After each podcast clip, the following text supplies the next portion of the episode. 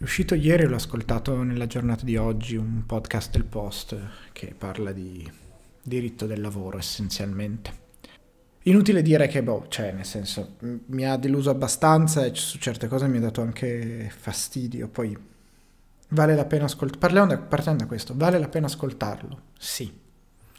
Anche io che in realtà in queste cose ci navigo abbastanza bene e, e per qualche motivo ho una conoscenza degli argomenti oggettivamente superiore alla media, senza che eh, ci sia nessuna ragione perché io ce l'abbia, però eh, sarà stato qualche mio periodo di iperfocus. Anche io ho imparato due o tre cose, non tutte mi sono piaciute, e quindi sì, vale la pena ascoltarlo. In quello che dice è abbastanza preciso eh, e non dà grandi informazioni sbagliate, che già è, come si dice, tutto grasso che cola in questo periodo. Molto il post. Ed essendo molto imposta arriviamo a, al, al, punto. Questo episodio, penso, questo, questo post di questo audioblog, tra l'altro un giorno devo fare una roba sul concetto di audioblog. Questo post di questo audioblog, dicevo, probabilmente si intitolerà Realismo, che è secondo me il problema di questo podcast. E realismo per carità, non intendo il fatto che descrive il reale, che già sarebbe un passo avanti, ma quell'approccio per cui esiste la realtà e noi la descriviamo. E questa realtà non deve per forza essere la realtà effettiva, può essere una realtà ideale. Sicuramente io ho un problema, nel senso che frequento una bolla di in vario modo lavoratori della conoscenza e della cura, che è una deliziosa costellazione di contratti atipici, in tutti i modi possibili.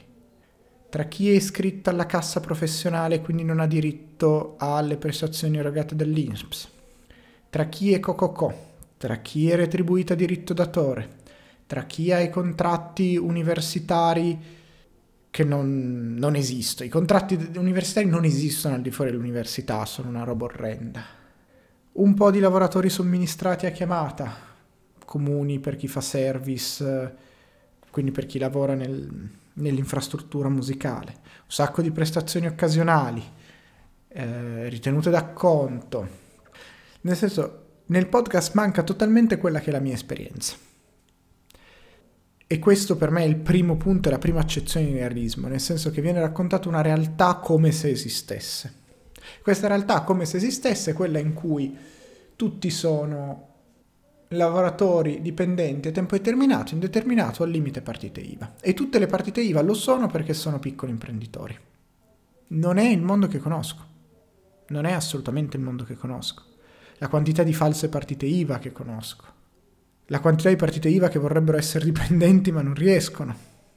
Perché non perché non hanno potere contrattuale alla fin fine, quindi le aziende non internalizzano quei ruoli. I soci di cooperativa non esistono.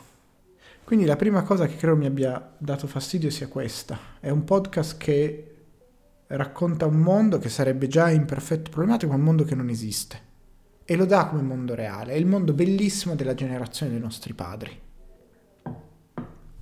L'altra cosa è che appunto descrive questo mondo senza problematizzarlo. E qui l'altra accezione di realismo, cioè la realtà che è inevitabile. Una realtà di cui non vengono sottolineate le storture, le problematiche, a un certo punto quasi ci provano e, e la tagliano corta, perché non è cosa. Parlando del regime forfettario, che è un'iniquità fiscale incredibile, perché crea poveri e altri poveri, Invece che abbassare le tasse a tutti i poveri, abbiamo abbassato le tasse ad alcuni poveri e ad alcuni benestanti. No, non si faceva così una volta. Non si è discusso cosa rientri nell'IRPEF. Non si è evidenziata problematicità che tanti redditi non da lavoro sono tassati meno che l'IRPEF. Non si è vagamente parlato delle alternative alla partita IVA. La partita IVA è un enorme problema, è una società di persone. Le società di persone uniscono il patrimonio personale a quello dell'impresa che ha da una parte un'enorme comodità di gestione, dall'altra un enorme rischio e dalla terza una cosa che economicamente non dovrebbe esserci, non dovrebbe funzionare.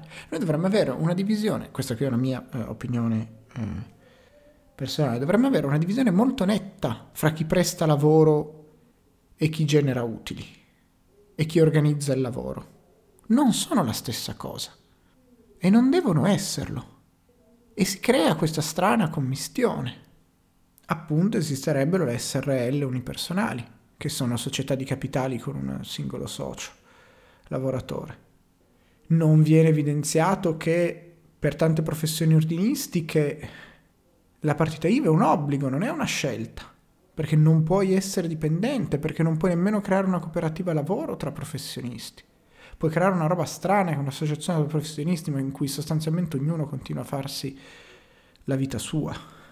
È un podcast, in altre parole, che rappresenta una realtà idealizzata senza problematizzarla senza raccontarne le storture. Poi, per carità, probabilmente non era lo scopo e sono io che ho delle aspettative diverse, però credo, e questo forse è, è il punto grosso, credo che oggi una scelta di realismo in entrambi i sensi sia una scelta politica.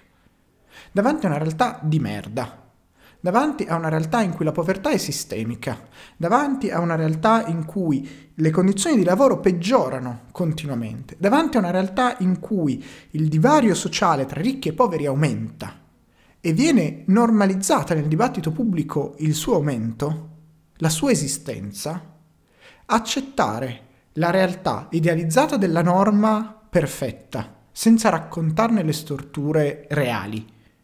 Quindi dare una visione parziale della realtà che la faccia sembrare migliore di com'è. E poi non problematizzarla, non criticarla, non evidenziarne i limiti, secondo me oggi è una scelta politica. Ed è la scelta politica di quella destra essenzialmente piccolo borghese liberale, molto milanocentrica in questo paese, di cui il post è perfettamente rappresentazione. Questa idea che in qualche modo si possa raccontare bene la realtà e che ci sia un modo giusto di raccontare la realtà, che il progresso tecnico ci salverà, eliminando il conflitto dalla narrazione e rappresentando spesso questa realtà poi in un modo migliore com'è, cioè non solo nascondendo il, conflitto nella problematizzazione della realtà, ma proprio la vera, la, la, la presenza stessa del conflitto. Un mondo in cui le cose vanno bene, in cui abbiamo aumentato i diritti civili, però poi ai diritti dei poveri non ci pensiamo mai, forse perché i poveri non devono avere diritti in quella visione. E in un periodo in cui la necessità di altre narrazioni del reale credo che sia fortissimo, dobbiamo stare attente a, a, queste, a questa pretesa di oggettività che non esiste. Ieri ho tirato un pippone, sul, ho caricato un pippone sull'inesistenza dell'oggettività, magari prima o poi ne esce anche una versione più breve e in realtà credo sia già uscita. Soggettività dovrebbe essere. Poi di nuovo, non dico di non ascoltarlo, dà delle informazioni sicuramente utili e dà delle informazioni che servono. Detto ciò, io lì dentro non ci sono e come me tante persone del, del mio giro. Poi di nuovo, forse che io frequento un giro particolare e sicuramente lì dentro non si trova la mia rabbia, la mia sofferenza e non si trova la mia capacità di immaginare oltre. Non ci si trova la possibilità di uscire dai problemi del reale. No, non si trovano neanche i problemi del reale. Viene descritto tutto come se fosse immobile e immanente, che forse ci sta, forse di nuovo ci sta e sono io che ho delle aspettative e delle pretese che non sono quelle del podcast, di quel podcast. Il problema è che poi non trovo qualcosa che risponda alle mie aspettative. Non trovo qualcosa che problematizzi, che poi forse è anche un po' il motivo per cui qualcuno di voi si sta accollando a sto audioblog come valvola di sfogo per quello che rimane della mia sanità mentale, a cercare di, di non tenere dentro tutte le problematizzazioni che faccio. E alla fine il punto è quello. Ascoltatelo, ci sono delle cose interessanti, ma non stupitevi. Ma è un prodotto, alla fine, ma è un prodotto del post. Cioè non stupitevi che lì dentro non ci sia tutto il bisogno di cambiamento, la rabbia sociale, il conflitto che esistono in questa società, ma che è un pezzo di società piccolo borghese, in ascesa sociale, a cui sta bene il sogno di poter diventare classe dominante, di poter entrare in quell'elite di ricchi e quindi di farne gli interessi, di costruire una narrazione a loro servizio. Non mi ricordo come ho cominciato questa frase, ma il punto è a questa classe non serve quella narrazione. Ed è un podcast fatto da quel punto di vista, fatto per loro. Nell'ultimo episodio parla di una NASPI di 1400 euro al mese e il massimo se guadagni molto di più. Comunque il 75%, quindi dovrebbero essere diviso 3 circa 2000 euro al mese. Io guadagno meno di quella NASPI massima in questo momento, io non guadagno. Io ricevo un contributo per lo studio inferiore a quella NASPI al momento. E non sono di una nicchia, tra altre persone, ad alta istruzione, ad alto capitale relazionale e culturale, chi guadagna meno. E tutte le volte mi chiedo come si fa quando non hai nemmeno quel capitale culturale e relazionale. Quindi niente, se dovete leggere il post, che vale, se dovete ascoltare Morning, fatelo con... Fatelo consapevoli del, del bias che ha che il post, Francesco Costa poi assolutamente, sono persone di destra che non hanno problemi a stare in questo mondo ignorando alcune contraddizioni sulla ripartizione del potere e che in qualche modo a stare dalla parte del potere ci hanno guadagnato e mi viene anche difficile fargli una colpa di continuare a stare da quella parte, cioè gliela faccio, però capisco che sia difficile mettersi in discussione. E il problema è che oggi il post viene da tante, riconosciuto come una fonte autorevole, con l'idea di una fonte oggettiva. Io avevo sperato in domani che potesse fare un po' da controaltare a sinistra, ma non è andata bene. Il manifesto ha gli anni che ha, l'unità l'hanno chiuso troppe volte.